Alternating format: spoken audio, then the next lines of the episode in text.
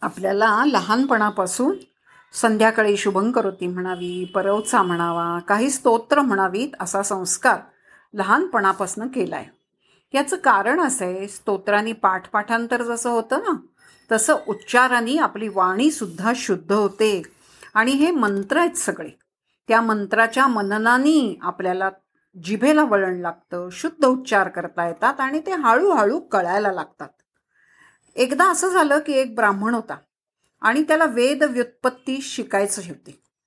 पण त्याच्या जब जड जिभेवर काही येतच नव्हतं. अक्षरच बसेना. त्याला काही म्हणताच येईना. मग त्याला असं वाटलं आपण पंढरपूरला जावं. म्हणून पांडुरंगाच्या कृपेनं ही विद्या येईल. पण त्या विटेवरच्या विठोबाचं विद्येशी वावडं असणार अशी त्या बिचाऱ्याची त्याला कल्पनाच नव्हती. तो तिथे बराच काळ राहिला. त्याला तिथे त्या भक्ती संप्रदायाची बरीच माहिती मिळाली पण बाकी त्याला काही येईना. फक्त ज्ञानदेव आणि नाथ यांची अपवाद मात्र कळले. तेव्हा मग त्याला वाटलं आता आपण आळंदीला जाऊया. म्हणून ते समाधीपाशी आला. अभ्यास करावा म्हणून आला. तिथंही त्याची तीच गत झाली बिचाऱ्याची. आता तो वैतागला. त्यानं समाधीपाशी धरणं धरून बसला तो. त्यावेळी तुकाराम महाराजांची कीर्ती सुद्धा आळंदीला सगळ्यांच्या सर्वतोमुखी झाली होती. एक दिवस त्याचा डोळा लागला. आणि डोळा लागला आणि स्वप्नामध्ये अरे तू तुकोबांकडे जा असा ज्ञानोबांचा आदेश त्याला मिळाला. जाग आली. आणि जाग आल्याबरोबर तडक तो देहूला आला आणि तुकोबांना म्हणाला तुमच्यापासून मला बोध घ्यायचा आहे. बोधामृतासाठी मी तुमच्याकडे आलोय. तुकाराम महाराज म्हणाले अरे माझ्यासारख्या दुबळ्याकडून तुला कसं काय बोधामृत मिळणार आहे? तो म्हणाला महाराज मला चुकवू नका चकवू नका. मला ज्ञानदेवांनी तुमच्याकडे पाठवलंय. ज्ञानदेव माझ्या स्वप्नात आले आणि म्हणाले तुझं समाधान तुकाराम करतील. तू त्यांच्याकडे जा. म्हणून मी आपल्याकडे आलोय. तुम्ही मला असं डावलू नका. असं तुकाराम महाराजांना त्यांनी रोखठोक उत्तर दिलं.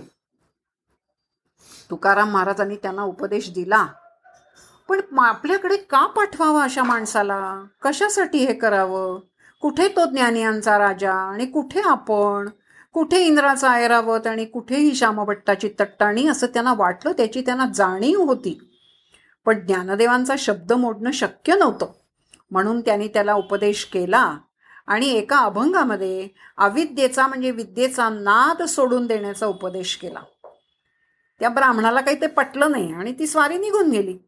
पण उपदेश करताना स्वतःला नसतं महत्त्व येत आहे असं तुकाराम महाराजांना वाटलं.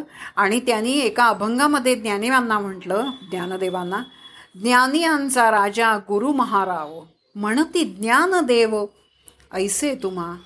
मज पामरा काय हे थोरपण पायीची वाहन पायी बरी. अहो मला चपले इतकं सुद्धा महत्त्व नाही. कुठे तुम्ही? कशासाठी तुम्ही त्याला माझ्याकडे पाठवलं सांगा तुकाराम महाराज लहान का होते? जर महाराष्ट्रात एकच नाव घ्यायला सांगितलं तर ते ज्ञानदेवांचं घ्यावं लागेल. पण दुसरं नाव घ्या म्हटलं असं तर ज्ञानदेव तुकाराम तिसरं नावमध्ये शिरायचं सुद्धा नाही. असे हे थोर पुरुष होते. पण किती नम्रता. आणि ही नम्रताच महानतेची किल्ली असते म्हणूनच म्हणतात विद्या विनयेन शोभते.